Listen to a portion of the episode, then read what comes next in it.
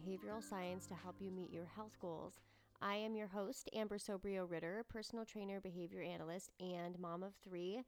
And I'm super excited. We have an awesome guest on today. She's brand new. Uh, she's a titan in the industry, trainer for over fifteen years, online coach slash business mentor slash published fitness model, and huge advocate for the queer community along with her wife, Katie.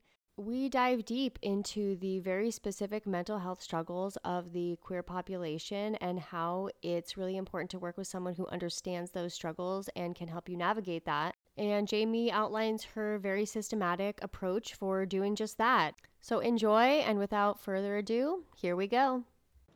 So Jaime, thank you so much for being here. I'm so excited to have you on the podcast today. The pleasure is mine, Amber. Thank you for giving uh, people like me a platform. I appreciate it. Oh my gosh, of course. And I think we got you hot off of like a really strong rant this morning I saw on your story. That's a perfect segue yeah. into actually what we're going to talk about today. So for those of you who don't follow you, or for those of, you know, our audience who don't follow you yet or who didn't see the story, kind of share what, what, what were you heated up about? What was going on? I was heated up by one client, but really it speaks to a, a legion of people who said, Jaime, I uh, just wanted to remind you that I will not be renewing going into this coming month. I just have too much to work on regarding my mental health, and I don't have the bandwidth for your program. Right. Which then led to me slamming my face into my steering wheel because uh, I had heard that, Amber, from... I mean, over the course of thirty days, I've probably heard that from clients or prospects anywhere from four to six times. Oh my gosh. Yeah. Super common. Yeah. Super common. And it just feels sort of like, um, it feels like you're watching somebody that you care about be upstream and chuck the paddle. Yes. Very similar, very similar yeah. to that. And like you and I yeah. were talking about just offline, when you see your former self in them and you want to mm-hmm. shake them because you want to say, but I've been through it. I'm right. I'm showing you how it could turn out for you should you right. choose the same path I'm on versus the one you think is correct for you, right? It's like it's almost right. like your friend in an awful toxic relationship. Mm-hmm. With themselves. Having, yeah, and you're in yes. a good one having been through all of the frogs that you've kissed. Right. Like, you could just not make the same mistakes. This mm-hmm. would end a lot better for you. Yes, yes. It's so true.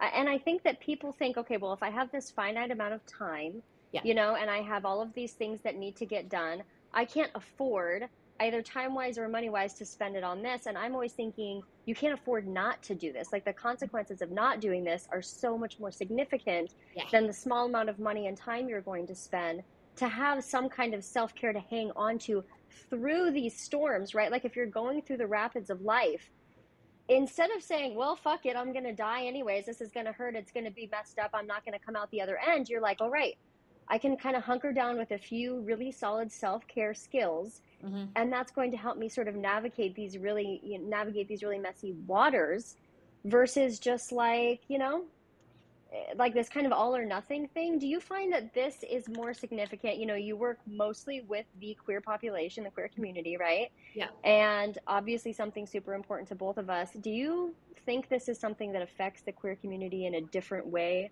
than others? Yes. Yes. Um, and for whatever reason, we are less equipped mm-hmm. to handle it. It's almost mm-hmm. We, our mental health starts out at a disadvantage. We already right. start very vulnerable. So when something rocks our world a little bit, mm-hmm. it's a it's a mount it's a mountain out of a molehill. Right. Right. It's, right. A, it's a nine on the Richter scale, whereas mm-hmm. it should have just been a one. Right. Absolutely. Yeah. You know what I can tell you when I think about myself. So. I spent, uh, I'm, you know, I don't know a ton about sort of like your coming out story, but I spent most of the early part of my life or up until two thousand twenty or two thousand nineteen being with a man, right? So I came out as queer, you know, when I was seventeen, I came out to a Mormon family. My parents said, no, that's not an option for you. Uh, so I married a man, had kids, dad, that did that whole thing, right? Then yes. my brother died, and it was like the ability to continue on in that life truly just evaporated almost immediately. And what happened to me is that now if somebody comes to me and they say, listen, I know you don't believe me, but I actually know what's better for you. Over so many years of my life, just so fighting to like get in touch with myself, fighting to really go inside of myself and say, okay, no, actually I know what's better for me, right? So now I almost am like not coachable in a way. Like I think it makes me a little bit hard to coach, because if somebody says, I know what's better for you, I feel this flag go up like, no, we cannot go back there. I yeah. know the best thing for me, right? And yeah. I'm wondering if it's like the same in the queer community, because we've had to fight so hard mm. to get in touch with ourselves and to like hang on to that, because everybody in the world is telling you, you're not this gender, you don't love this kind of person, what the hell is wrong with you? Yeah. You know? And so yeah. now there's like a resistance there to trusting somebody outside of yourself to maybe have some good advice for you. I don't know. I couldn't agree more. I couldn't agree more that the world, this, I guess the cisgender heteronormative world, has handicapped mm-hmm. us to an extent, but that's why mm-hmm. I think it is so important that the rainbow flag is on mm-hmm. the, the first thing you see on my Instagram bio. It's like, hey, I come in peace. Right. And anything I'm yes. about to tell you comes from queer love, my brothers yes. and sisters, and all inclusive. You know what I mean? Yes. Um, it's yes. like, you know, the random one on Peloton or whoever you see on, on television gives you advice mm-hmm. about health and fitness. It's different when like your own brethren is saying yes. I made these mistakes, maybe listen to me. Absolutely. Yes.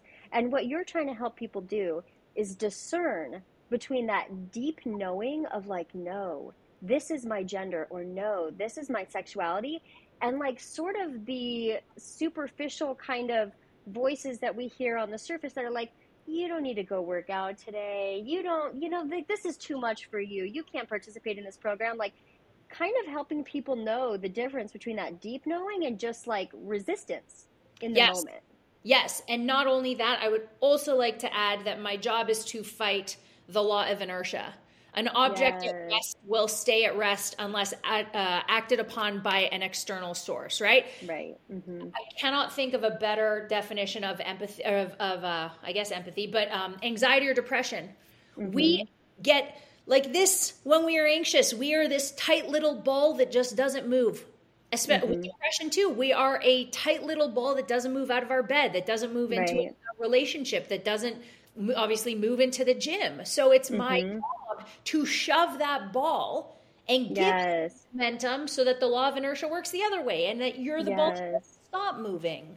Right. Exactly. Move in just some direction, right? But we got to get some, got to, got to, yeah, wake things That's up a little it. bit. get things, That's yes. It. That's yes. it. Yeah.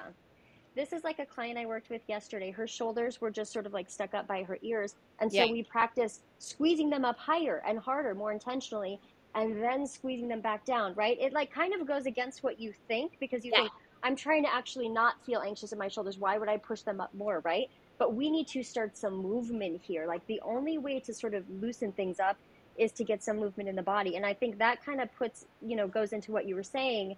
You see mental health and physical health as being very closely aligned. Mm-hmm. And has that, how did you learn that? Like, when did that become true for you?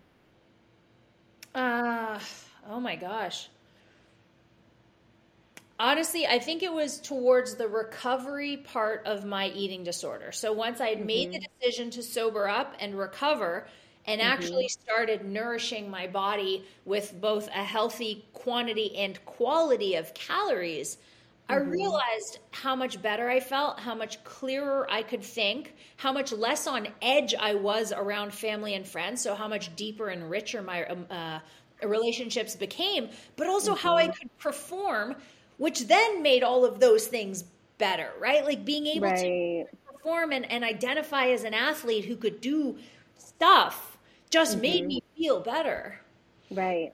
So there was like a confidence that came from being more competent just in life. Yeah. Which then affect, you know, affects your, your mood, your sense of yeah. well-being. Yeah. Right. And then probably on a deeper sort of biological level, like you're saying, just like being more aware in your brain and having less of those physical effects of, you know, drugs or alcohol or whatever, yeah. right? Lack of movement. Yep. That's exactly. What is it to So do you think that, um, so we're talking about the queer community in particular, you think anxiety and depression, I mean, there's research that shows the queer community is more plagued by anxiety and depression and suicide and all of these different things, right? Yeah. Um, so is it like your number one prescription that people should be exercising and should be moving their bodies, like specifically strength training, like a That's like your religion. That's it's so like funny. I love I love that you said exercise and moving their bodies. Moving their mm-hmm. bodies is a priority, right? Because I have clients who are not at the five thousand step per day level, right. I've, right? The last thing I need is for them to learn how to bench press. That right. yes. give a shit, right? You get yes. under. You don't care whether you get under. I don't even care if you have a gym membership. Right. five thousand steps per day, bare minimum. Get outside. Yeah. D. Fresh air, change of environment too, right? Sometimes yes. that's all we need for uh, to get out of an anxious state or a depressive mm-hmm. state, just not mm-hmm. to be under your covers or in your house that you don't love because it's full of toxic energy. Right. Yeah. So what do you say? So this is something that I try to do with clients, right? Because you want to meet them where they're at and then yes. you want to build from there. Yes. What does a client say to you when you're like, all right, your pre- your prescription, your plan is that I want you to walk five thousand steps a day. Yeah. Is that a hard sell? They're like, what? This is like nothing. What? This isn't. How am I going to see the product? I want ripped abs. I want babes. I want yeah. babes to want me. I want to be like all all the swipes on yeah. the apps. Yep. Right? Yeah. Is this a hard sell for people to just, okay, I want you to walk more? So, okay, great question. And the answer is twofold. The people who tell me that that's what they want are prepared to get a gym membership. That's the truth, mm-hmm. right? Because it okay. sounds to an extent, they have confidence. They just happen to not be in a relationship right now. Or maybe mm-hmm. they have a certain amount of confidence, but they need a little bit more external validation. If that's mm-hmm. the case, they are one hundred percent ready for the Jaime Filer fitness experience of macros, training, and cardio. The yes. five thousand steps per day are for people who are like, Jaime, I'm not sure if this is for me. I haven't mm-hmm. been to the gym in ten years. My hips hurt all the time. I just don't mm-hmm. know if I even want a trainer right now. Right. Okay. Right. What I meet you is, all right, why don't we just talk about clean eating guidelines mm-hmm. and how to get you moving more. Right. Exactly. And yeah. movement, what's, what are, what kinds of movement are some of your clients doing? Because I know you and I both like to lift weights. Yes. But probably there's a spectrum of things that people like to do and they don't think of themselves as athletes, but they are. So like, what are some different kinds of movements that some of your clients enjoy? Uh, definitely uh, biking outside, mm-hmm. running outside, yoga, mm-hmm. uh, kickboxing. And oh. a lot of the, not a lot, but I have about five clients on my roster right now who are exclusively YouTube video based. So okay. for them, what I'll do is clean eating guidelines or macros for nutrition. Mm-hmm. Mm-hmm. Obviously, prescribe a certain number of steps per day, but then I have found the best videos I think are out there for upper body, lower body, mm. core. Right. And I say, okay, rotate through these three, mm-hmm. pick a different one each time, and let's mm-hmm. do three videos a week. And right. then they just follow along, and that that yeah. is their exercise prescription, and they're totally happy. Right, yes.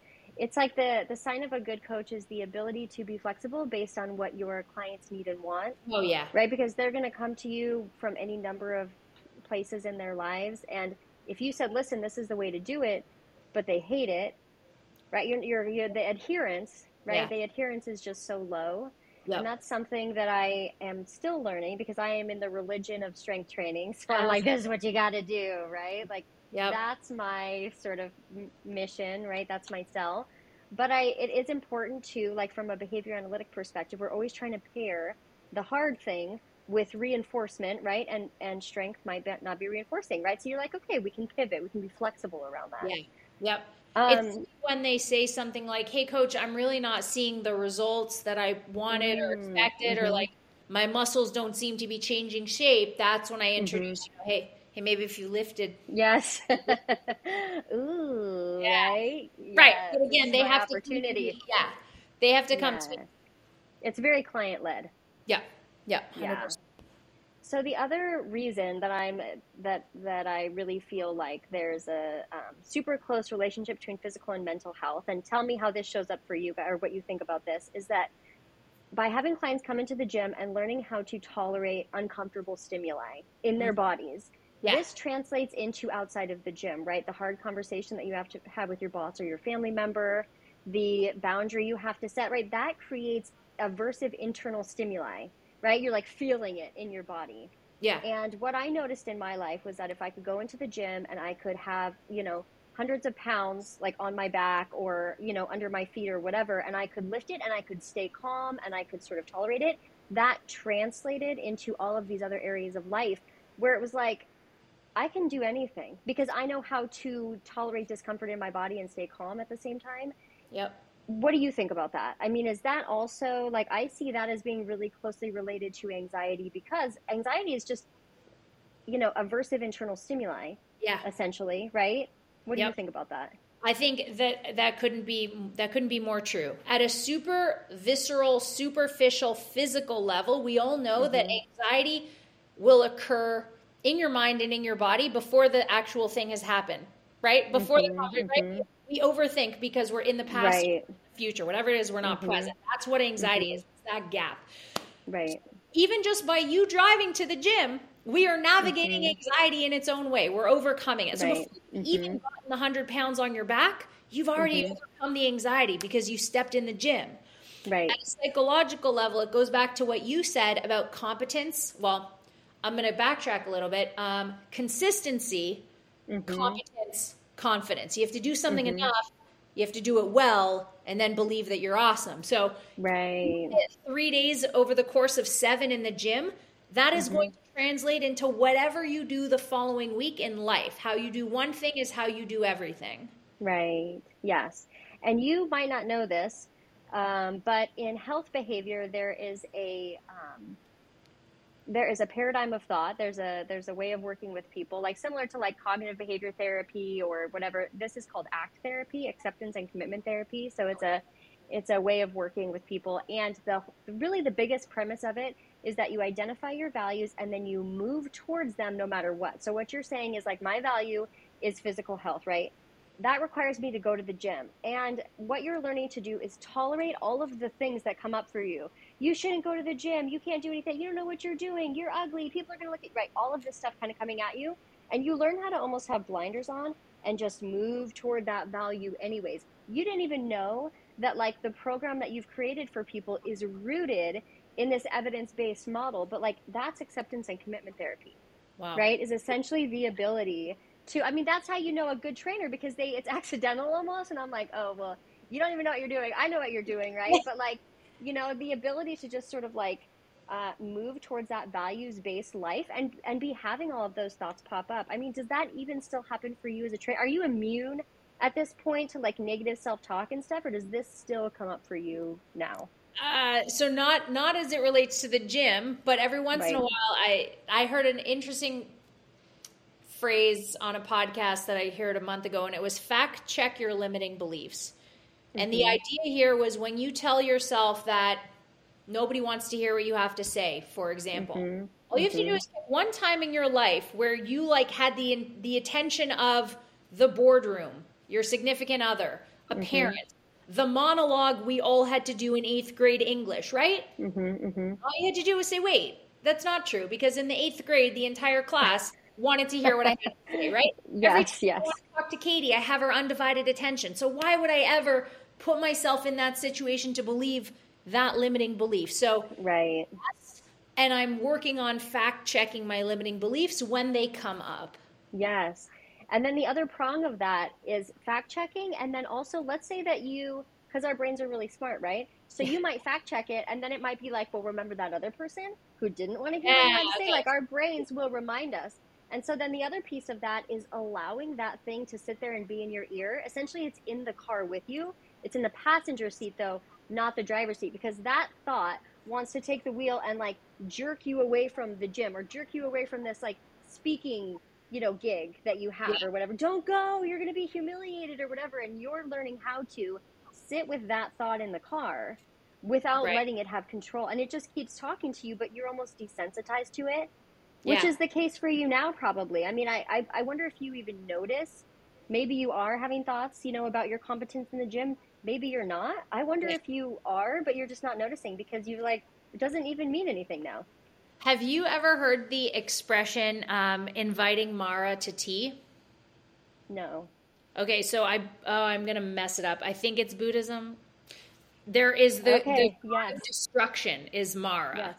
And so okay. she comes in and like Tasmanian devils your shit emotionally. Yes. So mm-hmm. what you have to do is invite Mara to tea. You have yeah. to let her air her grievances to you. Tell her all of mm-hmm. the awful things about you and your life and just sit and say, mm-hmm, mm-hmm, yeah. I understand. I see. Right. Hey, mm-hmm. well, this has been pleasant. Thank you. And then you escort her out. Like nothing right. happened. Yes. So I, I have done that before. A lot of self-development, yes. a lot of self-help work. And I've invited Mara to tea enough times that if she wants to get in my passenger seat, I'm going to Uber yeah. her wherever she needs to go. Let's go. Let's go, girl. Yeah. I've been with you before. You can hang that's out with it. me, but I'm still going. I'm still I'm going. Still going. Yeah, yeah, that's it. That's it. Yeah. You know what this reminds me of? Um, you must have done this on a story. I think it's been a couple weeks, but you were going to share what you ate for the day.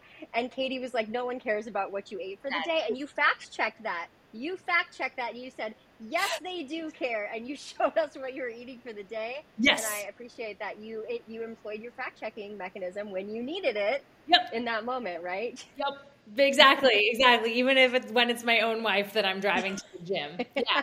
You're like, they do care. And they yeah. Did. Yeah. They did care, Jamie. Exactly. I cared. Um, okay, so why don't you talk to me a little bit about your kind of your system? How are you working with people? You know, I we talked about the three C's last time, and I think it's a really good model. Um, I'd love for you to share a little bit about that. This is consistency, competence, and confidence. Yes. Yeah. Right. Okay. So it all begins with, um, I guess, uh, my intake form, right? You mm-hmm. onboard a client. There is a, mm-hmm. a lot of people are just like, okay, Jamie, I'm ready to start. And I say, hold up. I know nothing about you. Uh, right. And that's sometimes the first, like, sometimes that's the first time these people are being heard, right? Yeah. They ask you, mm-hmm. how many days a week do you want to train? Obviously, what are your goals? What are your expectations of me? Uh, how many days a week do you want to train? How many minutes per day do you have to train? Uh, what equipment are we working with? Mm-hmm. And then the program comes. They tell me they have okay. no equipment. Then we do an odd object or body weight only workout. They tell me mm-hmm. they have fifteen minutes to train. Okay, we get in a really quick circuit. Um, right. So it, it all comes back to building the consistency first. So I meet them where mm-hmm. they're at when they tell me what they can do. Mm-hmm. Then I give them a program. Again, after we've had that initial compatibility call, I will get a sense of how much anxiety they have regarding the process, but also in everyday life. And I will either give them a program that's like right where they're at or just slightly above if they want to get challenged. And then month after month, we build on that in order to boost the competency and confidence. Mm-hmm. Awesome. So you, so competency...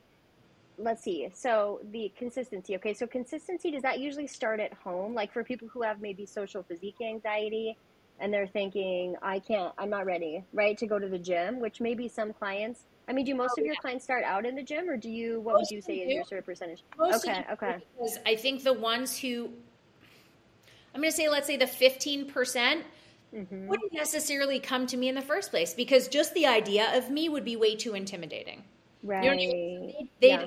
be doing something before me.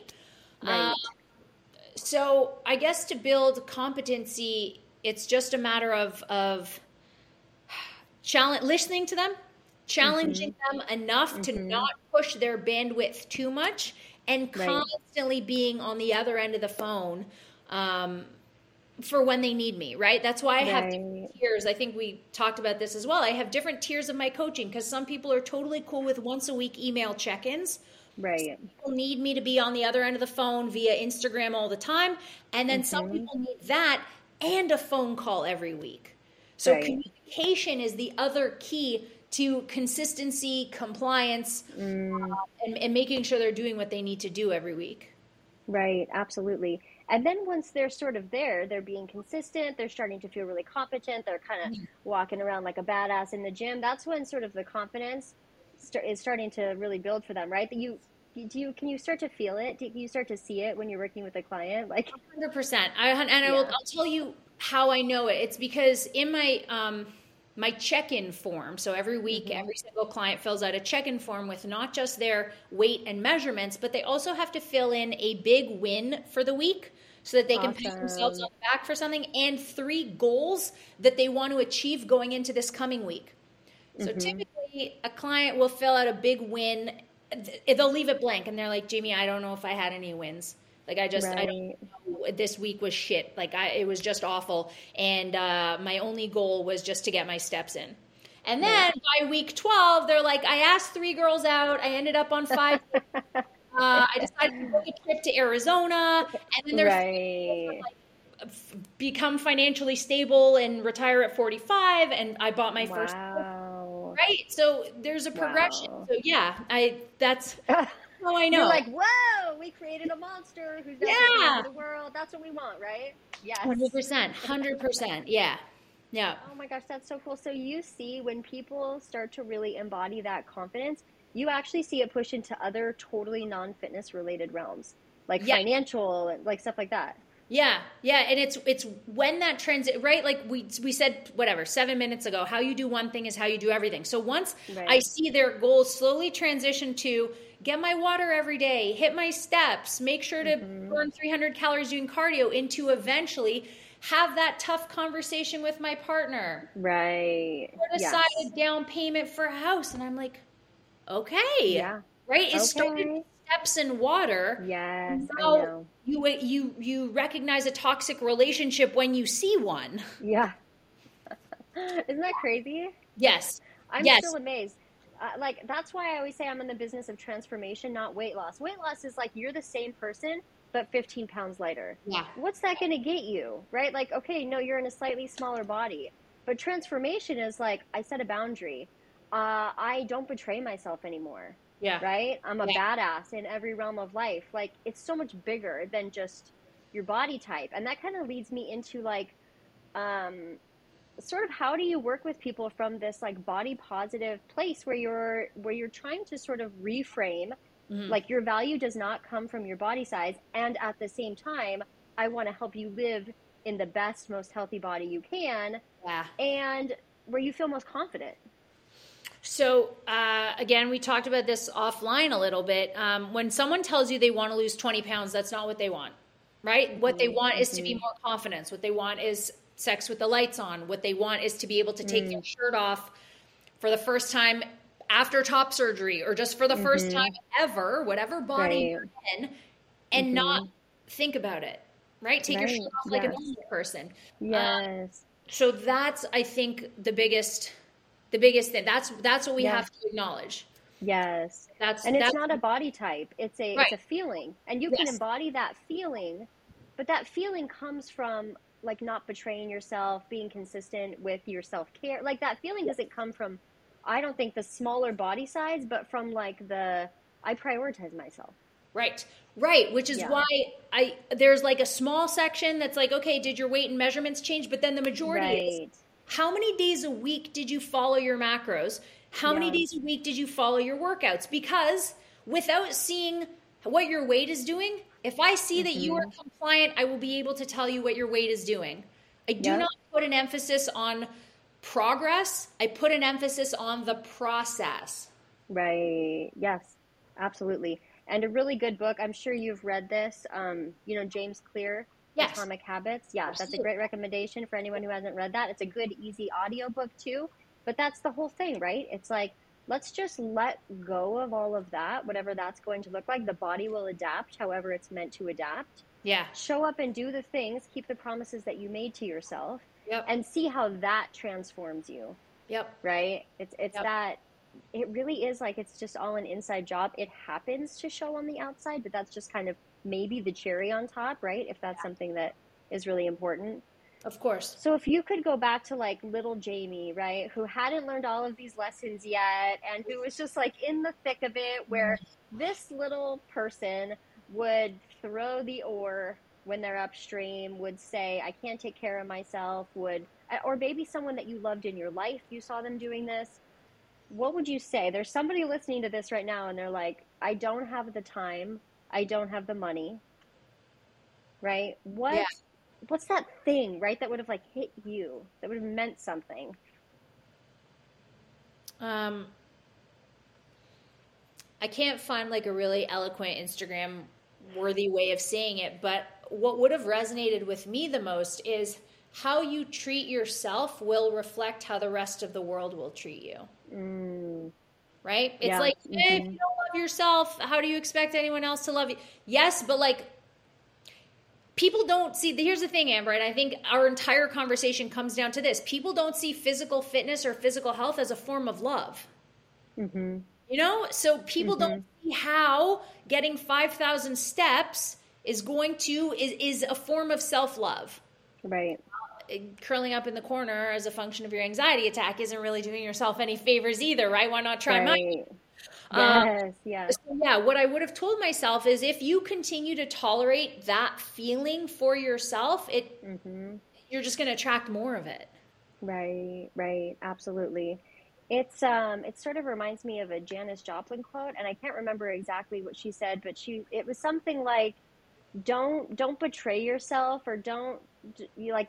Don't betray yourself. You're all you've got. Like you're, yeah, yeah. you, you need you, right? Yeah. Like don't, like, right. there's nobody else that's going to do it. Like yeah. you're the person in charge of taking care of yourself. Yeah. Yeah. Right. And it's just like, you are going, if you leave that to someone else, someone else is not going to do it right. No. And someone else can hurt you. So it's like, we have to care for ourselves. That's how we teach others. This is how you care for me. I see myself as valuable enough to do that. You need to see me as valuable enough to do that. Yeah. I think a part of the reason that people don't see fitness behavior as self-love is because of the fitness industry, all of which we are fighting with, yeah. where it's like, here are all these toxic, dangerous, you know, fucked up ways that you're going to fix your body. And yeah. so you see it and you're like, that's the opposite. And so that's what you, and that, but that's the quick fix. That's the thing that's not going to work. That's the thing that's not going to be sustainable. So you and I are fighting this and trying to basically change the narrative. No, yeah. this is self-love. This is self-care. If you do it in a way that's loving and it comes from a place of, I love myself and see myself as valuable enough yeah. that I'm going to take this hour to prioritize myself. Not, I'm going to take this hour, this hour in order to access self-love, but I'm going to take this hour from a place of self-love. It's like, the love is there first and the behavior flows from it. Yeah. Right? Not yes. in order to access it. Yeah. Oh my God. That's so good. That's so good. And the truth is, Amber, they can either waste the half hour sitting in their anxiety and trying to figure it out. And right. they like, I understand you don't want to hire a trainer. Okay, great. Right. How are you actively working on your anxiety? I'm just curious. Yes. Right. Right? Because I actually yeah. have a scientifically proven method. Mm-hmm. But I don't, what are you, why don't you tell me about what you're doing? Right, right. Totally. I, I can't always say that to people. And I'm not no. trying to come across as a dick. I don't want to make the anxiety worse, but I just wish, right. again, people could see that just getting steps and drinking more water could have this profound effect that a therapist hasn't yet. Right. I, I actually really agree with you. I have an amazing therapist right now, but when I, but I didn't always. And even having an amazing therapist, the biggest skill that I have learned to care for myself has been through strength training because of learning how to get recentered in my body, yep. feel the feelings in my body. My body is information. When I'm around a certain person, ooh, you feel it. I don't like yeah. that. There's yeah. something in there that doesn't feel right. Then you honor it. But if you are not in touch with your body, you're not honoring when you have these different, right? Like then you're not setting boundaries with people that you should, or, right? You can't make the right choices for yourself because you're not feeling. Yeah. I think if like at the heart of it, strength training helps you get back, and just movement in general, get back in touch with the body. Absolutely. Absolutely. And then that's how you, you know, so I would say like, have you ever worked with a somatic, like a somatic therapist does body stuff. And I think that's the, that's the piece that's missing, is that a lot of therapists aren't teaching you how to get in touch. And that's what movement does for people. It teaches you that. I agree. I agree. Yeah. I try to equate it to, we all know how we feel after a night of drinking or hard partying, right? Mm-hmm. And so we know what it feels like to not feel hungover, right? Mm-hmm. We have both sides of the coin, but sometimes right. we someone only knows anxiety, you can't mm-hmm. convince them that's actually the hangover feeling. That's not right. the sober feeling. I can, mm-hmm. I can get you to the sober place, but you got to give up You got to give up the booze first, right? right. So no, yes. you don't. They don't know how good feels because they've never felt any way without it. Right. And the booze here is anything that numbs you from the reality of your situation. So yeah. even like neurotic behaviors, compulsive behaviors, these are be, because they remove a little bit the anxiety. Yeah. That is your addiction, is right. engaging in that repetitive behavior, even if the repetitive behavior is staying home, yeah. refusing to, you know, make a move, make a decision, paralysis, right? Give up the booze. The booze is whatever is numbing you from the discomfort that's waiting for you. But the only way is to face the discomfort. Walk towards it. Find it. Yep. Seek it out. Right? That's it. That's it. Yes. Yep. Yep. Seek it up. Find the darkness and walk towards it. Yep. Because it's painful, painful and scary. It's probably not that bad. It's not. It's not. It's a myth. So, um, my gosh, it's so wonderful to have this conversation with you. I that was like the fastest thirty minutes of my life. I feel like we were both just like, oh, yeah. Like, I feel like we right? didn't even get to all of our notes. Like we're probably a quarter of the way through the notes that we oh, took. Yeah, we like one out of a hundred bullet points for sure. Okay, cool. But that just means that we'll have to have you back on for sure. Oh, um, I would love for you to talk a little bit about your services and how people can find you. Uh, I would let, I'm a personal trainer. It's my service. No, my service is like Amber. I'm in the, the transformation business. Yes. Yes. Um, I, so I primarily run off Instagram and, um, TikTok. Those are my main platforms, at Jaime ninety-one, J A I M ninety-one, uh, on Instagram, and then Jaime Filer on TikTok. I really just like using those platforms to get my message out. They're my little soapboxes. I don't do a whole mm-hmm. lot of actual promotion on those two platforms, but um, you know, you, you go to a platform, you book a call with me, we see whether we're a good fit. Then I onboard you. You tell me, you know, like we talked about, what level of communication and accountability you would like from me. I subsequently make you a program. We dialogue, you transform your life. It's that easy. Right. And for my queer community out there, I do think it's really important to be working with a trainer who understands this. I mean, your sexuality, your identification of who you are in life affects every part of how you show up. And especially if you've had trauma, it's really helpful to work with somebody who really understands that. And especially a high quality coach like Jaime, who doesn't even know all the things that she's doing well. You can trust that you're going to get a really good service from her, you know, knowing that it's a sustainable, right? It's not just like, let's shred you and then I'm going to cut you off and get you into a binge and restrict cycle. It's like, nope, yeah. This is for the long haul transformation. So please go out, reach out to her. Jaime, I know you have this uh, free ebook coming out. Do you want to talk about that real fast? I'd yes. love for people to know about it.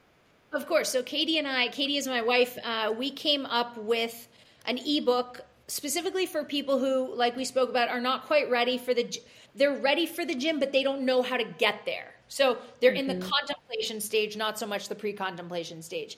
Uh, and it's called Get Out of Your Head and Into the Gym. And what we do is we break down literally everything from what to eat before, during, and after, to what, wear what you feel comfortable in, to what to listen to, what to pack, everything, how to log your workouts, awesome. Beginner workout. So um, again, there's a link to that in my Instagram bio as well. I love that you get so detailed because especially for our queer parents out there, uh, you can get uh, decision fatigue where you're just like, I can't make any more decisions. Jaime, just tell me what to do and I will do it, right? Yes. I can't think anymore. So that sounds amazing. Please go find Jaime. Jaime, it was wonderful to have you and can't wait to have you, you on again. Let's do this again sometime.